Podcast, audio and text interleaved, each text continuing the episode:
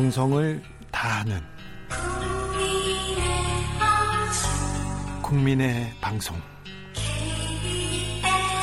KBS 주진우 라이브. 그냥 그렇다고요.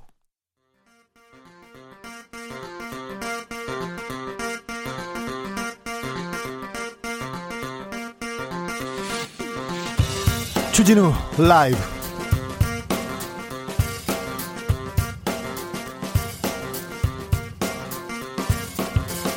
2020년 5월 20일 수요일입니다. 안녕하십니까. 주진우입니다. 코로나 시대 리더가 얼마나 중요한지 알게 되었습니다. 미국 국제정치 전문가는 코로나에 잘 대응한 국가엔 좋은 리더가 있다면서 대한민국을 언급했습니다.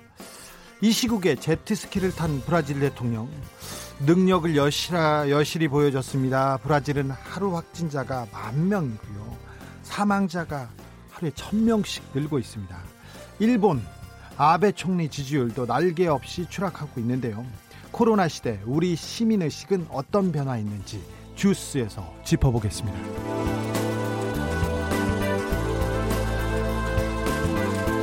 코로나19라는 위기 속에서 코로나 리더십이 요구되고 있습니다. 위기에 맞서며 열심히 뛰는 각 지자체장 릴레이로 만나보겠습니다. 김경수 경남지사, 이재명 경기지사, 아, 그 둘의 뛰어난 위기 대처 능력, 리더십 잠시 후에 알아보겠습니다. 36.6% 20대 국회 법안 처리율입니다. 역대 최저 기록입니다. 20대 국회는 오늘 본회의를 끝으로 사실상 막을 내리게 됐는데요. 마지막 본회의에서 막 차탄 법안들 무엇인지 재판 5분 전에서 알아봅니다. 나비처럼 날아 벌처럼 쏜다. 여기는 주진우 라이브입니다.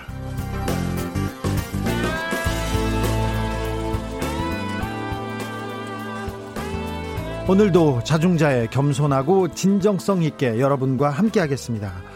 오늘 전국의 고3들 이번 학기 첫 등교를 시작했습니다. 행복하다는 소감을 남긴 학생들이 있고 물론 아닌 학생들도 있습니다.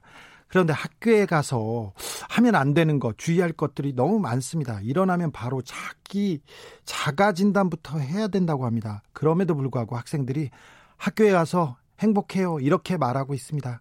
여러분은 오늘 무엇 때문에 행복하셨습니까? 하늘이 너무 예뻐서 저는 하늘 보고 행복했습니다. 날이 좋아서 행복하셨나요? 오늘은 일단 하늘 보시고요. 그리고 주진우 라이브 어, 디서 만나시는지 이야기해 주십시오. 그리고 잠시 후에 김경수 지사, 이재명 지사에게 궁금한 점도 보내주십시오. 샵 9730 짧은 문자는 50원, 긴 문자는 100원입니다. 콩으로 보내시면 무료고요. 알찬 사연 보내주시면 선물로 보답하겠습니다. 유튜브에서 주진우 라이브 검색해서 영상으로도 만나보십시오. 어...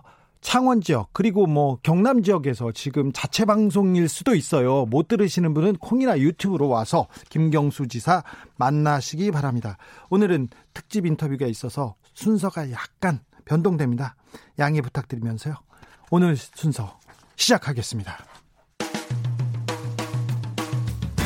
시끄러운 세상, 더 시끄러운 정치, 풀리지 않는 갈등, 꼬이는 일상, 답답하신가요? 저에게 오십시오. 주 기자가 여러분의 답답한 속을 뚫어드립니다. KBS 1라디오 주진우 라이브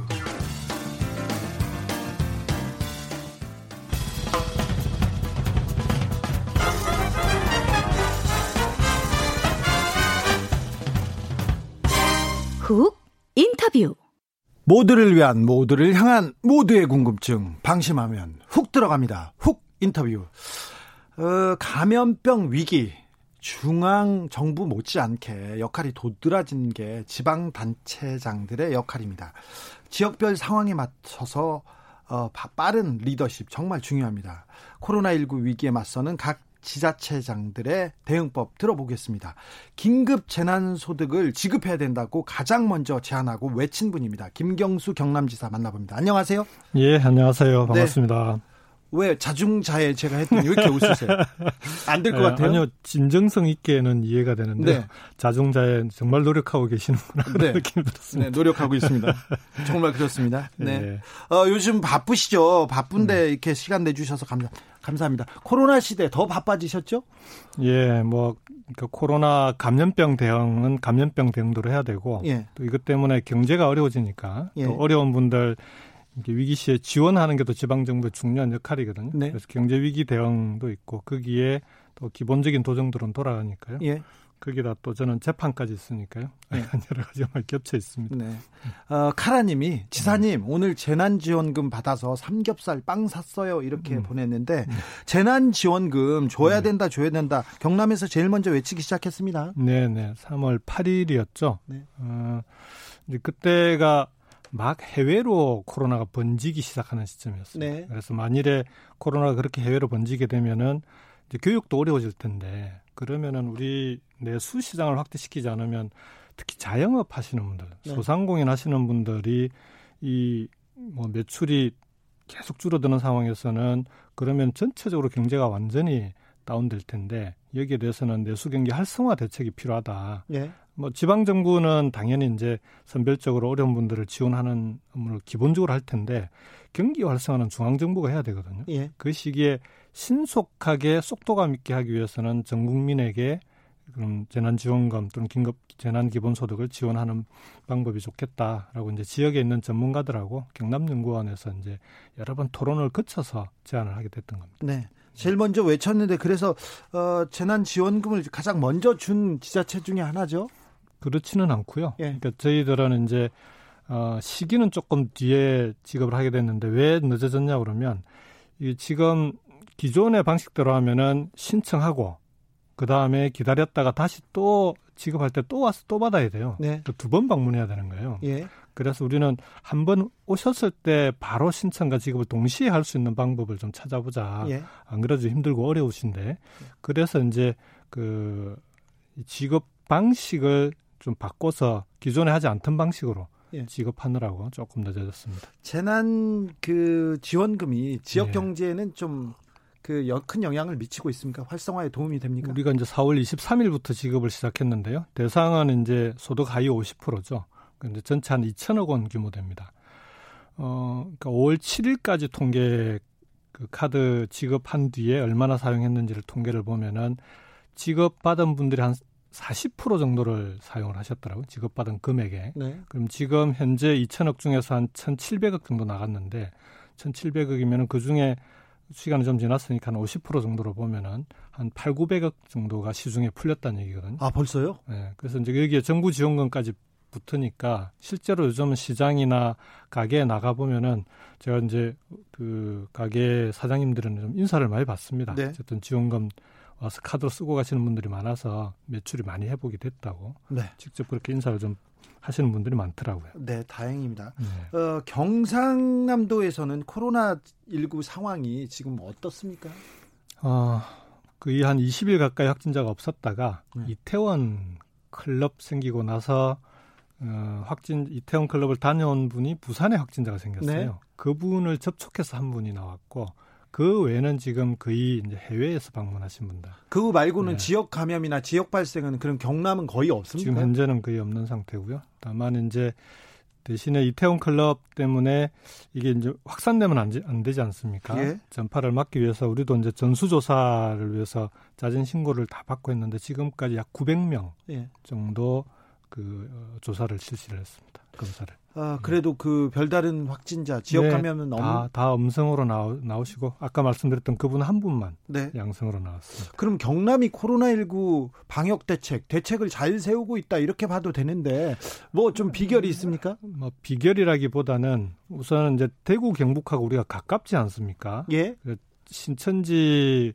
교회권으로 대구 경북에서 갑자기 폭발적으로 늘어날 때 그때가 제일 이제 위험한 시기였는데 그래 그때도 네. 경남은 폭발적으로 아니 아니요 증가세가 그렇게 두드러지진 않았어요. 네, 그러니까 한 100여 명 가까이 되는데요. 네. 근데 그때 신속하게 우선은 대구 우리가 대구하고 그 접경 지역에 있는 군들이 대구에서 출퇴근하는 분들도 많아요. 예. 창녕이나 이쪽에는 공장이나 기업에 대구에서 출퇴근하는 분들도 많고 해서 예. 그 접경 지역에 출입을 가능한 한 좀 최소화시키고 그 다음에 드나들 때 철저하게 조사하고 일선에 있는 현장 공무원들하고 의료진들이 고생을 많이 하셨죠. 네. 그리고 이제 도민들께서 어쨌든 그 여러 가지 방역 수칙을 철저하게 지켜주셔서 덕분에 여기까지 그래도 좀 안정적으로 관리를 하고 있는 것 같습니다. 네. 네. 이번 주 토요일 23일이 노무현 전 대통령의 서거 10일 주기입니다. 네. 해마다 이맘때면 더 생각나실 텐데 어, 지사님께서는 그 노무현 대통령하고 어떻게 인연을 시작하셨죠? 저 이제 대통령님 주변에 참모들이 꽤 많지 않습니까? 예. 특히 이제 비서 출신들도 많고 한데 그 중에서는 제가 거의 막내뻘이라고 보시면. 네네. 나이는 막내가 아닌데 예. 얼굴이 제일, 막내야. 네. 제일 늦게 합류를 한 셈이죠. 예. 그러니까 대통령님을 뭐 제가 알기 시작한 건 제가 94년에 국회를 왔으니까 예. 국회 부자진 생활을 94년도 시작할 때 뭐 저는 알기 시작을 했는데 직접 같이 일을 한 건 2002년 네, 대선 캠프 대선 캠프에 합류를 한 거죠. 예. 그때 이제 지지율이 치솟았다가 경선 마치고 치솟았다가 뚝 떨어져가지고 그렇죠. 20% 밑으로 떨어졌을 네. 때 후단협 나오고 네, 대통령 후보 바꿔야 네, 된다 그때. 네, 근데 안 되겠다 해서 합류를 했었죠. 아 그때. 네. 그리고는 어, 이제 봉화마을로 내려가실 때 네. 유일하게 비서로 이렇게 따라가셨어요? 유일은 아니고요. 네. 그러니까 전직 대통령에게는 비서관이 그 공식적으로 세 명이 비서관 임명 임명이 가능하게 됐습니다. 예. 그래서 그세명 중에 한 명 공보 담당 비서관으로 봉화로 같이 갔었습니다. 같이 네. 가서 살려고. 어, 이미 뭐 그건 집에 가족들하고 다 합의가 됐던 사안이라 네. 가족들하고 같이 갔죠. 또그 네. 대통령께서 노 음. 대통령께서 음. 지사님한테는 음. 정치를 하라 그런 얘기 하셨어요? 세번 정도 권유를 받았어요. 아 정치하라고요? 네. 네. 그 제가 이제 진주 고향이 경남 고성이고 예. 초중고등학교를 경남 진주에서 다 졸업을 했는데 진주 쪽에서 출마를 해보면 어떠냐라고 그때 부속실에 있을 때 한번 권유하시고 지나가듯이 그냥 툭 던지시더니 어, 한 번은 좀 이렇게 어, 약간 좀 정식으로 권유를 하시길래 아 이게 그냥 뭡니까 조금 꼬리를 남기면 계속 말씀하실 것 같아가지고 네. 조금 세게 말씀을 드렸죠. 전 죽고 다닌다고. 네. 그런데도 어, 지사님한테 또 정치하라고 한 번 더 하셨네요. 뭐 그 뒤에 이제 한 번 더 그런 일이 있었는데 그러고는 말씀 안 하시더라고요. 아 그래요? 네. 그러다가 5월 23일이 와버렸어요. 그날 어떤 기억이 있습니까? 음, 뭐 그날 그날은 이렇게 좀 이렇게 뭐 다시 떠올리고 싶지 않은 그런 날이고요.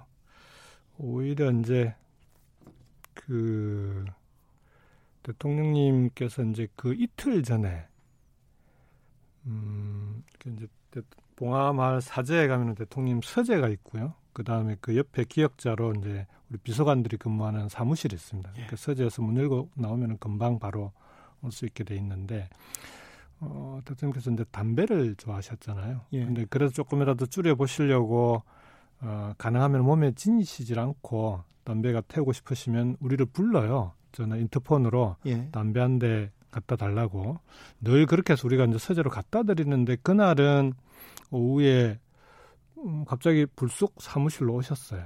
오셔가지고 담배 한 대 주시게 담배를 드렸는데 음, 그 받고는 사무실 한번 둘러보시 쑥 한번 둘러보시고 또 우리 비서관들도 한번 쑥 다 보시고는 그러고 그냥 가시더라고요. 별 말씀 없이. 네. 어, 이제 지나고 나서 보니까 그게 이제 우리한테 인사하러 오셨던 마지막 인사네요. 네. 근데 이제, 이제 회안이 남는 건 그때 우리가 이제 그걸 전혀 눈치채지를 못했다는 게 회안이 남고요. 그걸 좀 알았으면은 마지막에 한 번이라도 좀 말려라도 봤으면 그런 사실은 그 시기는 좀 이런 기억들을 떠올리기가 떠올리고 싶지 않은 그런 네. 날들입니다. 예. 23일, 4일이었나요? 5일이었나요? 그 다음에 아 봉화마을에 비가 그렇게 왔어요. 그죠? 네, 뭐 중간에 장례식 중간에 비가 왔어요. 네, 비가 그렇게 왔습니다. 노무현 대통령이 마지막에 꿈꾸던 세상은 노무현 대통령의 꿈은 무엇이었습니까? 봉하마을에 내려가서 아, 대통령님은 이제 한 사람의 정치인으로 본인도 그 평가를 하셨지만 우리가 볼 때는 좀 사상가적인 면이 네. 많았어요. 좀 네. 일종의 철학 네, 철학가 같은 이런 네. 느낌이 들었는데 그 사람 사는 세상이라고 표현을 하셨지만 처음에 정치 출마 부산에서 하셨을 때 그때 혹시 슬로건이 뭐였는지 아십니까? 개혁과 통합이었습니다. 네. 그리고 사람 사는 세상. 네. 음, 그리고 이제 참여정부 대통령 되신 뒤에 국정 목표를 세 가지를 말씀을 하셨어요. 하나는 민주주의 발전, 또 하나는 균형 발전, 국가 균형 발전, 세 번째가 이제 동북아 시대 이렇게 했는데 대통령님 해고록 보시면 성공과 좌절이라는 미완성 해고록에 보시면 요 국정 목표를 설명하시면서 요 세 가지를 꼭 이루고 싶었는데 이것보다 내가 꼭 이루고 싶었던 최고의 과제는 통합이었다라고 적고 있습니다. 그러니까 어, 정치를 통해서 이제 국민을 좀 이렇게 통합시켜 나가는 갈등과 대립으로 점철되어 있는 우리 사회를 조금이라도 어쨌든 미래를 위해서는 좀 통합시켜 나가는 게 그게 정치인 노무현의 꿈이었는데 이제 그 끝내 이제 그걸 못 해내 못 해내고 숙제로 남겨놓고 가신 거죠. 그래서 네. 이제 봉화로 가시면서는 한 사람의 전직 대통령 또 한 사람의 시민으로 그게 기여할 수 있는 그 이제 어쨌든 시민 민주주의를 발전시키고 그 다음에 국가 균형 발전에 기여하는 그런 사람의 시민으로 그런 목표를 이루겠다 하고 내려가셨던. 아 통합, 통합. 네. 네. 류정환님 이런 문자 주셨어요. 노무현 시대가 올까요? 오고 있지 않습니까? 그 저는 인터뷰에서도 말씀을 드렸는데 그, 그 봉화에 계시는 여사님께서 이제 그렇게 말씀을 하셨답니다.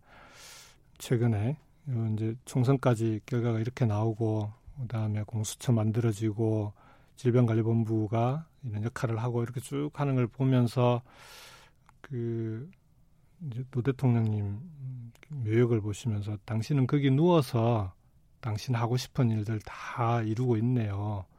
그렇게 말씀을 하셨다는 거예요.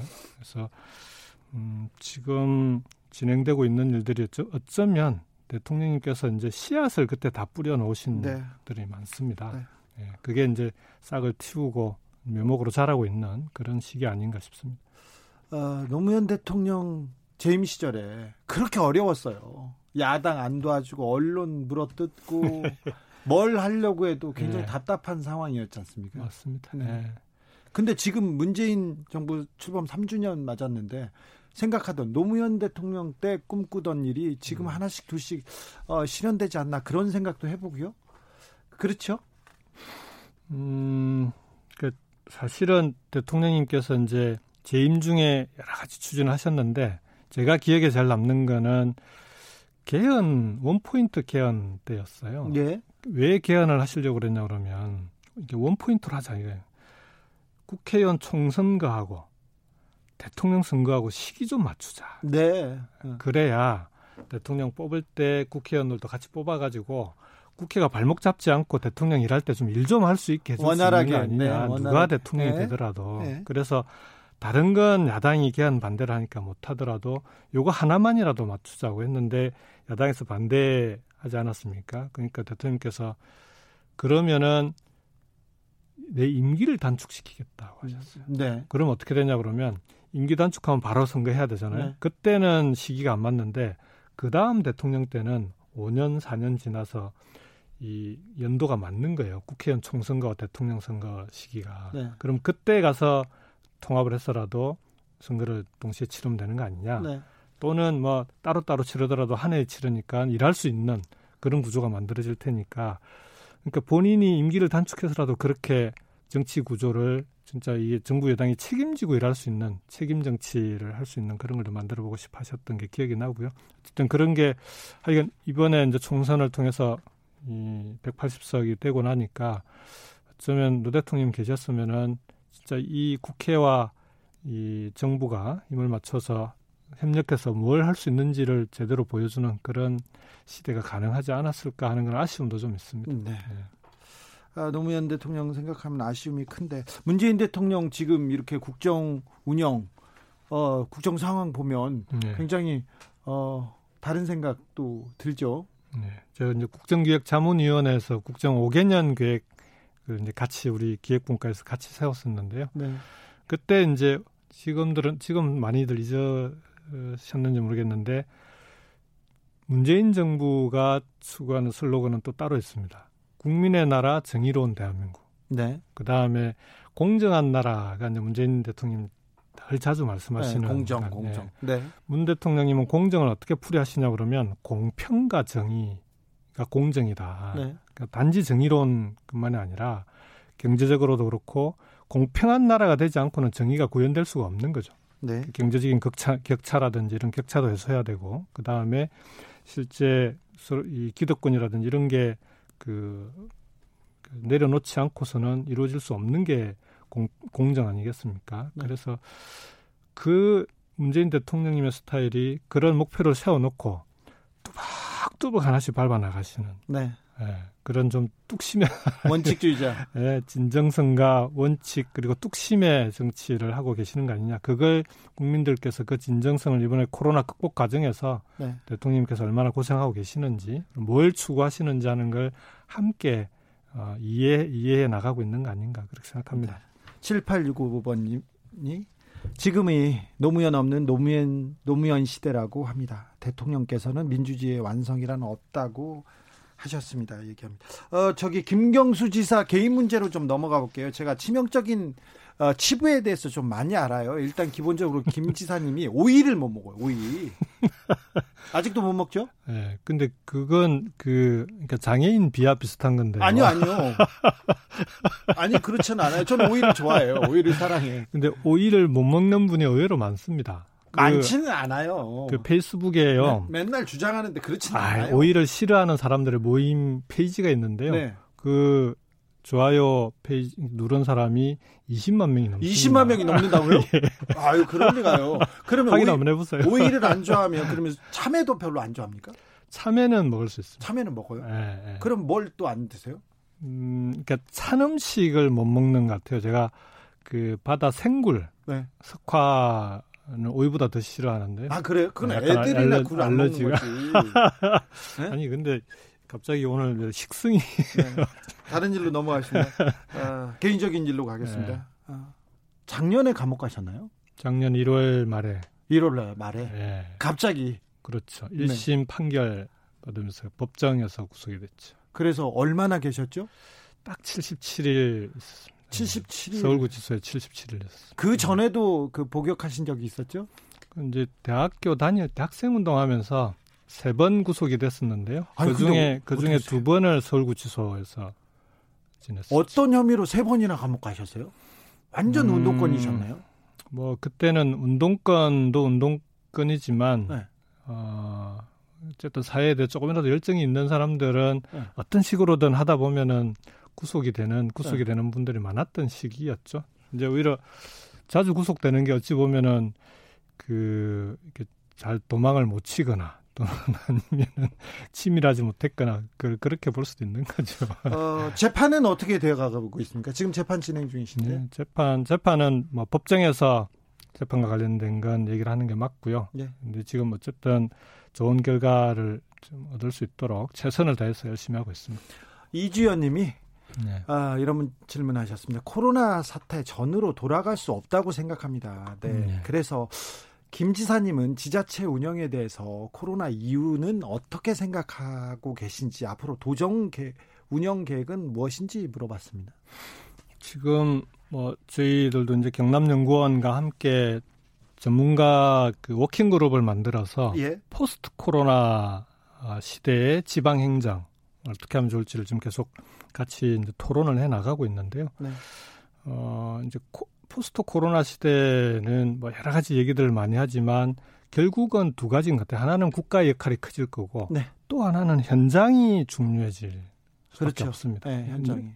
이번 코로나 그 극복 과정에서도 지방 정부가 역할을 할 수 있었던 제일 큰 힘은 현장의 힘입니다. 네. 특히 민생 경제 현장이 갖고 있는 역동성이 있는 거거든요. 그걸 지방 정부가 이제 현장에서 다 이 관리해 나가는 거 아니겠습니까? 네. 그래서 포스트 코로나 시대에도 새로 맞는 새로운 실험들을 많이 해 나갈 수밖에 없습니다. 예. 그러면은 결국은 현장에서 그게 어떻게 적용될지 미리 미리 점검하고 그 민간의 협력을 통해서 대비하고 그다음 시행해 나가면서 처음 하는 일들이라 처음부터 완벽하게 할 수 없지 않겠습니까? 그러면은 각종 시행착오가 계속 생길 텐데 그걸 바로바로 바로 현장에서부터 이제 하나하나 바로 잡아 나갈 수 있도록 해야 된다 이렇게 생각하고요. 이, 이 이제 그 질문 주셨으니까 한 가지 이번 코로나 극복 과정에 우리 대한민국이 세계 이제 어, 어느 나라에 내놔도 가장 이제 수준 높은 대응을 보여준 셈인데 그 이렇게 할 수 있었던 중요한 역할 중에 하나 그 하나가요. 국무총리께서 정 우리 정세균 총리께서 매일 아침마다 네. 8시 반만 되면 지방 네, 모든 시도지사 네. 그다음에 관련 장관 다 모여서 영상 회의를 두 달 넘게 했습니다. 예. 그러니까 현장에 무슨 상황이 생기거나 또는 현장에서 모범 사례가 만들어지면 바로바로 그 회의에서 아침마다 공유를 한 거죠. 예. 소통을 한 건데 아마 다른 나라 사례들 찾아봐도 총리 이하 장관과 지방 정부의 장들이 아침마다 이렇게 매일같이 회의를 한 나라가 거의 없을 겁니다. 네네. 그래서 그 힘이 결국은 어, 중앙정부와 지방정부의 원활한 소통 그리고 현장에서 지방정부가 그걸 풀어나갈 수 있도록 뒷받침하는 큰 역할을 해주셨, 해주었다 이렇게 생각합니다. 네. 본인 자랑을 조금 하셨어야 되는데 마지막에 또 이제 총리와 더불어 다 지자체 장들이 잘했다고 해가지고. 네. 네. 그, 그러니까 이후에 포스트 코로나 시대에는 저는 대통령님께서 한국판 뉴딜 말씀하지 않으셨습니까? 네. 이게 이제 뉴딜이라고 하는 게 우리말로 하자면은 새 판을 짜자 이런 얘기거든요. 그러네요. 옛날 방식으로는 이제는 그 새로운 포스트 코로나 시대를 풀어나갈 수 없다는 건데 한국판 뉴딜에 저는 크게 세 가지 방향이 있다고 봅니다. 대통령께서 하나씩 풀어나가고 계시는데 첫 번째가 디지털 뉴딜이었고 두 번째가 요즘 이제 그린 뉴딜 말씀하셨고 네. 세 번째가 전 국민 고용보험과 함께 사회적 뉴딜을 말씀하셨는데 이 세 가지가 다 결국은 지방 정부가 현장에서 함께 풀어가야 되는 그런 과제들이다 이렇게 말씀을 드리겠습니다. 알겠습니다. 자기 자랑하라고 했더니 이제 또 대통령 얘기로 마무리했습니다. 지금까지 김경수 경남지사였습니다. 감사합니다. 예, 고맙습니다. 교통정보센터 다녀와서 이재명 경기도지사 모시겠습니다. 김은아 씨. 주진우 라이브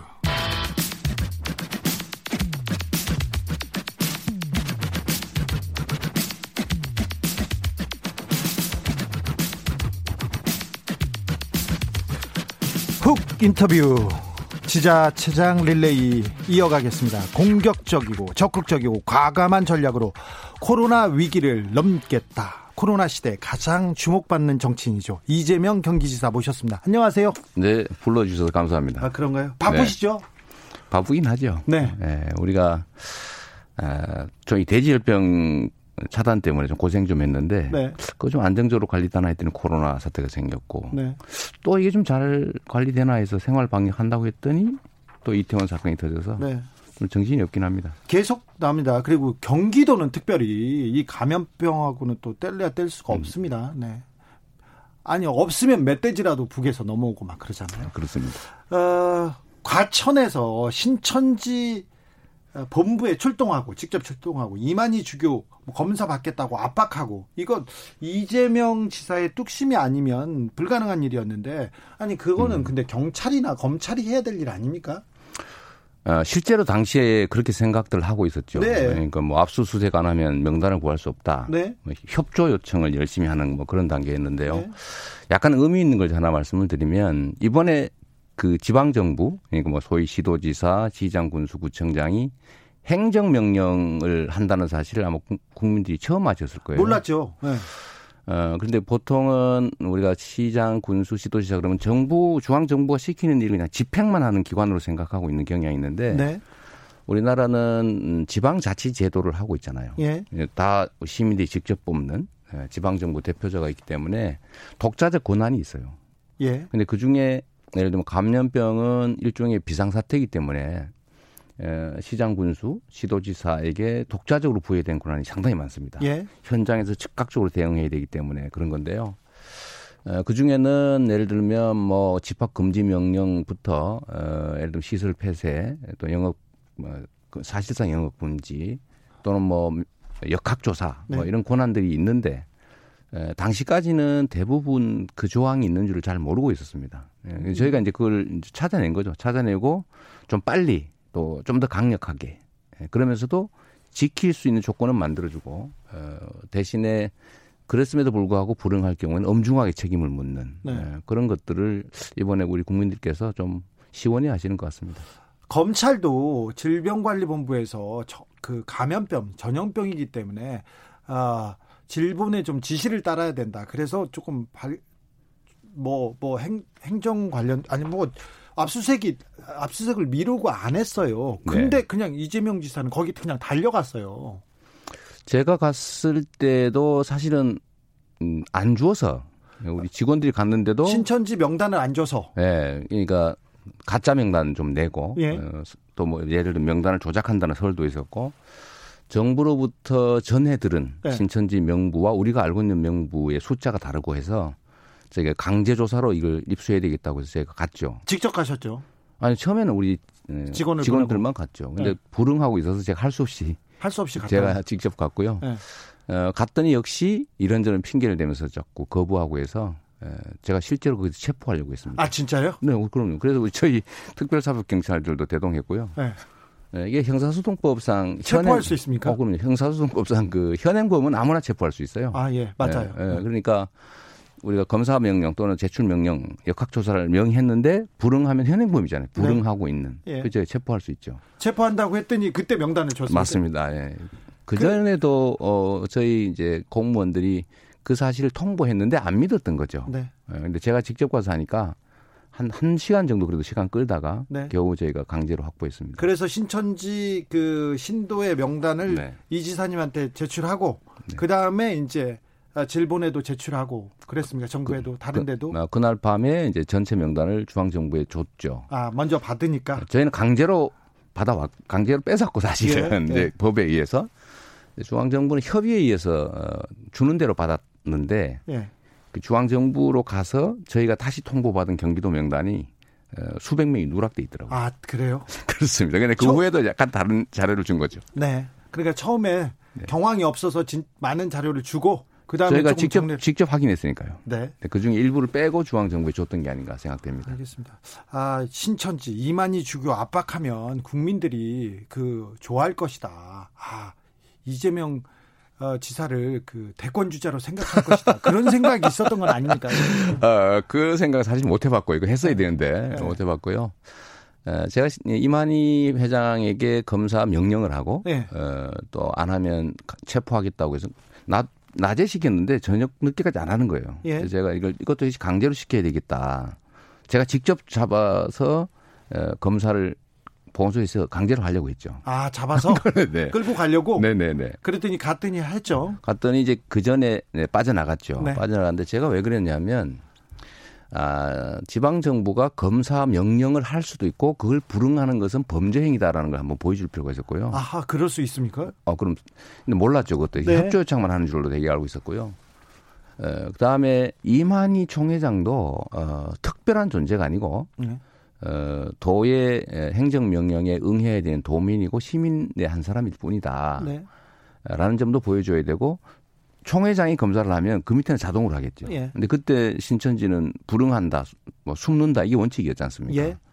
그날 신천지 총회장이 검사를 하고 난 다음부터 매우 협조적으로 신천지 신도들이 검사와 조사에 응했죠. 네. 그래서 빨리 그 신천지 발 어, 코로나 바이러스를 조금 저, 자제할 수 이게 그 어, 지체시킬 수도 네, 있었습니다. 네, 그렇습니다. 어, 경기도 코로나 지금 현황이 어떻습니까? 그 클럽 등 유흥 시설에 음. 대해서는 그냥 집합 금지 명령을 내리셨고 그래서 네. 지금 상황이 좀 나아졌습니까? 일단 이제 저희가 애초에 예상했던 제가 말씀드렸던 쓰나미가 올 수도 있다. 예. 뭐 쓰나미 수준은 아니었고요. 이제 꽤 큰 파도가 한번 다시 더 닥쳤던 것인데 현재는 그, 그것도 상당히 안정적으로 관리는 되고 있습니다. 네. 우리 경기도의 지금 발생자가 어젯밤 기준으로 보니까 734명인데요. 이제 대구, 경북, 서울 다음으로 이제 경기도가 절대 숫자는 많고 다만 에, 인구 예를 10만 명당 발생 수로 하면 저희가 한 6위 정도 돼서 네. 어, 나름 전체 평균적으로 잘 관리되고 있다고 봅니다. 다만 저희가 사망자가 좀 많아요. 16분이 사망하셨는데 요양병원이나 그런 그 그렇죠. 그 병원이 많아서 그렇죠. 수도권의 모든 요양시설과 요양병원은 경기도에 와 있죠. 네. 어, 그러니까 경기도에는 고령의 위험 기저 환자들이 많기 때문에 피해가 조금 있는 편입니다. 어, 경기도가 코로나19 관련해서도 선제적으로 공격적으로 조금 하고 있는 것 같아요. 네. 어, 밑에 있는 공무원이나 저기 병원들 압박해가지고 너무 그 다그쳐가지고 그렇게 만드는 거 아닌가 그런 네. 생각도 좀 합니다. 음, 뭐 솔직히 말씀을 드리면 우리 경기도 공무원들이 요새 너무 힘들어합니다. 네. 아, 도지사가 너무 시키니까 그렇죠. 좀 그렇긴 해요. 그런데 어, 그게 불만이라기보다는 힘들다. 네. 하소연이고요. 음, 왜 이런 거 시키느냐는 아닙니다. 네. 음, 게시판 이런 데도 좀, 아, 몇, 몇달 동안 집에 주말에 한 번도 못, 어, 못 쉬었는데, 뭐, 좀 주말에 한 번은 쉬고 싶다. 뭐, 밤에 조금 일찍 한번 들어가 보자. 뭐 이런 음. 이제 글들이 가끔씩 올라와요. 네, 그러면서도 한편으로는 매우 자부심을 많이 갖는 것 같습니다. 아, 네. 저희는 이제 공무원들한테 권한을 주고, 어, 책임도 본인이 지게 하고, 잘하면 철저하게 포장하고 잘못하면 책임을 엄정하게 묻고 이 조직 문화가 잘 좀 작동이 돼서 자부심 갖고 열심히 하는 편이에요. 지사님 앞에서만 자부심을 보이고 막 그러지는 않는. 음. 뭐 대외적인 불평들도 실제 잘 안 보이지 않습니까? 아 그런가요? 네. 박 사장님은 이런 의견 주셨어요. 시골에서 치킨집 합니다. 요즘 절반 이상이 재난소득 카드 이용하시는 손님들이에요. 덕분에 매출도 많이 올랐어요. 그런데 매출이 많이 올랐다는 경기도 관련된 소상공인이 정말 많습니다. 경기도 이재명 표 재난지원금은 뭐가 다릅니까? 음, 정확하게 얘기하면 재난 지원금이 아니고 네. 재난 기본 소득입니다. 기본 소득이요? 네, 저희 조례상으로 명시한 명칭이고요. 네. 지원은 없는 사람 도와준다라는 뜻이죠. 아, 여기는 경기도는 기본 소득입니까, 일단? 네, 자기가 낸 세금을 당당하게 받는 거죠. 예. 제가 이 말씀을 왜 드리냐면, 기본 소득은 복지 정책이 아닙니다. 보통 사람들이 생각할 때는 불쌍한 사람 도와주는 복지 정책으로 생각하는 경향이 있는데 그렇죠. 이거는 에, 경제 선순환을 가능하게 하는 그러니까 소비를 촉진시켜서 매출을 늘리고 생산을 늘리는 이 선순환을 일으키는 경제 정책이에요. 그래서 저희가 복지적 경제 정책 이렇게 이름을 짓고 있는데 에, 그 측면에서는 음, 지원금하고는 차원이 다르죠. 복지 정책과. 네. 음, 근데 저희가 예상했던 대로 어, 이 재난 기본소득을 현금이 아닌 3개월 안에 소멸하는 카드로 예. 지역 화폐로 지급을 했기 때문에 경기도는요? 네, 강제로 다 써야 되거든요. 네. 근데 쓰는 장소 업종도 다 제한을 해놨죠. 예. 예, 뭐 예를 들면 뭐 대규모 예. 어, 유통점은 못 쓰게 해놨죠. 예. 음, 카바레 이런 데서도 못 씁니다. 네. 아. 콜라텍도 못 쓰고요. 아, 거기는 좀 다르긴 한데 아마 제한돼 있을 가능성이 네. 있어요. 하여튼 이렇게 사행산업, 뭐 유흥산업 이런 데는 못 쓰게 해놨기 때문에 실제로 동네 영세 소상공인들이 매출에 엄청난 도움이 되고요. 실제 저희 가보기도 하고 듣기도 하는데 명절 대목 같다는 말씀을 하세요. 지금. 네. 그리고 신용카드 소비 회복 률 작년 대비 네. 소비 회복률이 그 어떻습니까? 지금 작년보다 더 많습니다. 105%까지 올라갔어요. 오히려요? 네, 올라갔습니다. 그러니까 저번 4월 말까지 99%였는데 네. 회복률이 지금 그 다음 주 5월 6일까지가 105%가 됐습니다. 그러면 경기도 일부 지역에서는 코로나 여파 에도 불구하고 경기 경기 그러니까 상권은 살아났다 이렇게 봐도 그렇죠. 됩니까? 작년보다 5%가 매출이 늘었다는 것이고요. 어 근데 다, 뭐, 다만 이게 이제 일정한 기간 아니니까 네. 이제 나중에 서서히 줄어들 가능성은 있습니다. 아, 예. 그래서 매출 증대 효과가 확실한데 문제는 음, 5%가 그럼 전체 매출액으로 얼마나 되겠느냐. 네. 어, 현재 사용된 금액이 1조 조금 넘는 것 같아요. 실제 사용된 금액이. 아, 지금요? 그런데 소상공인들, 이 카드 사용하는 사람들의 매출 총액이 작년 대비 5% 늘었다. 다른 시도보다 15% 또는 10% 높거든요. 다른 시도보다도요? 네. 서울은 85, 90% 회복이 됐고, 예. 경기도는 105% 네. 회복이 됐는데, 이 10% 또는 15%를 금액으로 따지면은 그 1조 곱하기 수십 배가 되지 않겠습니까? 예. 어, 그 결국은 소위 경제학 교과서에서 말하는 승수 효과. 예. 그러니까 그 돈만큼만 순환이 있는 게 아니라 2차, 3차 계속 소비의 선순환, 경제의 선순환이 이루어지고 있는 걸 증명하는 거죠. 네. 그래서 네. 경제 정책입니다. 알겠습니다. 경제적 어, 저 복지 정책 복지 정책 아닙니다. 네, 네. 알겠습니다. 기쁨이님이 저도 오늘 경기도 재난기본소득으로 기본소득으로 안경 다시 맞췄어요. 노안이 빨리 왔네요. 고맙습니다. 이분 왜 노안 얘기하는지 몰라요. 제가 노안이 왔거든요. 네. 취조는 불어로님이 이런 문자 주셨어요. 이번에 계곡 천막 철거하신 거 보고 정말 대단하다고 느꼈습니다. 닭 한 마리에 몇십만 원 자리값 울며 겨자 먹기로 시켰는데 그런데 이번에 완전히 달라졌더라고요. 경기도는. 계곡은 또 서, 경기도에 다 있잖아요. 또. 그렇습니다. 이제 네. 서울에 조금 있긴 한데요. 네. 에, 예, 거의 대부분 경기도에 있고 에, 어, 이번에 철거를 이제 하고 나니까 예. 하고 나니까 결론적으로는 주민들도 좋아하세요. 해당 지역의 주민들도. 네. 옛날에 엄청 지저분했잖아요. 아, 그렇죠. 근데 그걸 싹 걷어내니까 본인들도 깨끗하고 좋고 어, 최근에 방문자가 많이 있는 모양입니다. 아니 그런데 계곡에 천막 쳐놓고 장사하는 사람들 이거 불법인 줄 알았어요. 그래서 이거 너무합니다 말해도 안 됐잖아요. 근데 어떻게 바꾸셨어요? 어 그게 뭐 수십 년 된 그야말로 정부 수립 이래 계속돼 왔던 일이잖아요. 네. 한 번도 정리가 안 됐는데 어, 일단 설득하고요. 네. 어, 제가 주민들한테는 이런 식으로 장사하면 끝 끝 망한다. 네. 누가 오겠냐 이 동네를 아니, 더럽게. 될 일이 아니잖아요. 아니, 물론 예, 설득을 일단 하고 두 번째는 우리가 지원해 주겠다. 아, 네. 그러니까 이건 이건 당근책이고 예. 또 반대로 지금부터는 강제 철거를 무조건 한다. 네. 본인들이 철거 안 하면 형사처벌하고 강제 철거를 한 다음에 철거 비용까지 물린다. 네. 이 두 가지를 동시에 제, 제가 제시를 했기 때문에 안 할 수가 없었고요. 제일 문제는 사실은 공무원들이 안 움직이는 거지 않습니까? 예. 근데 그 이유는 시골 동네로 가면 뭐 다 아는 사이예요. 쉽게 네. 말하면 뭐 그렇죠. 뭐 동창회, 뭐 친척에 뭐 다 가족이 이렇죠.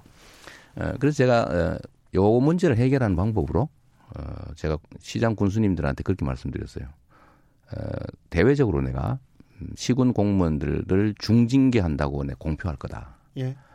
어, 직무유기로.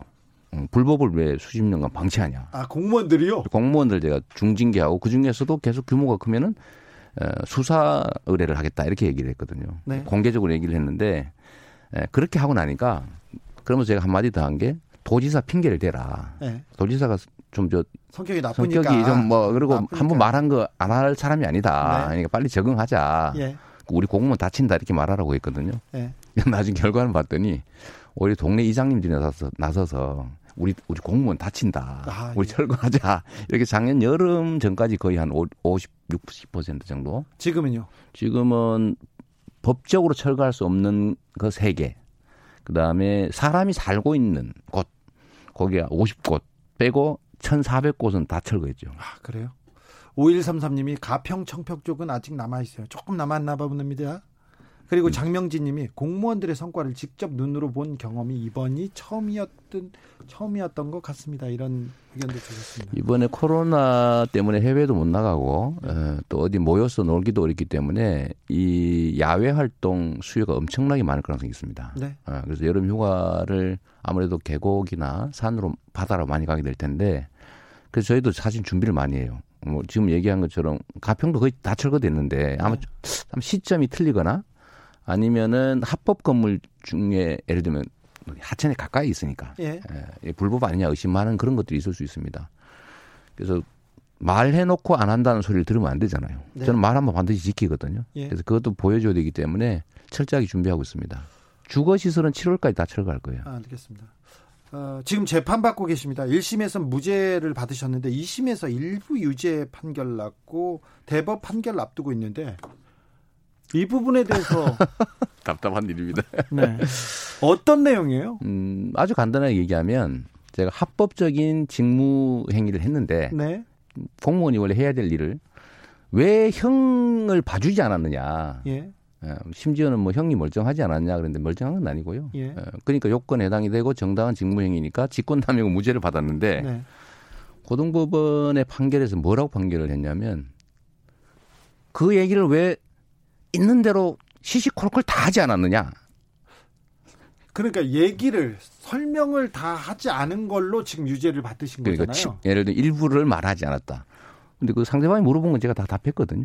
네. 상대방 불법 행위였다 막 주장하고 저는 이래 이래 이래서 합법적인 행위고 어, 하다가 중단했다 이렇게 얘기를 했는데 왜 당신이 말로 보건소장한테 지시한 사실은 말 안 했냐. 그러니까 지시 안 한 것처럼 오해할 수 있으니까 의사실 공표다 이렇게 판결을 했어요. 네.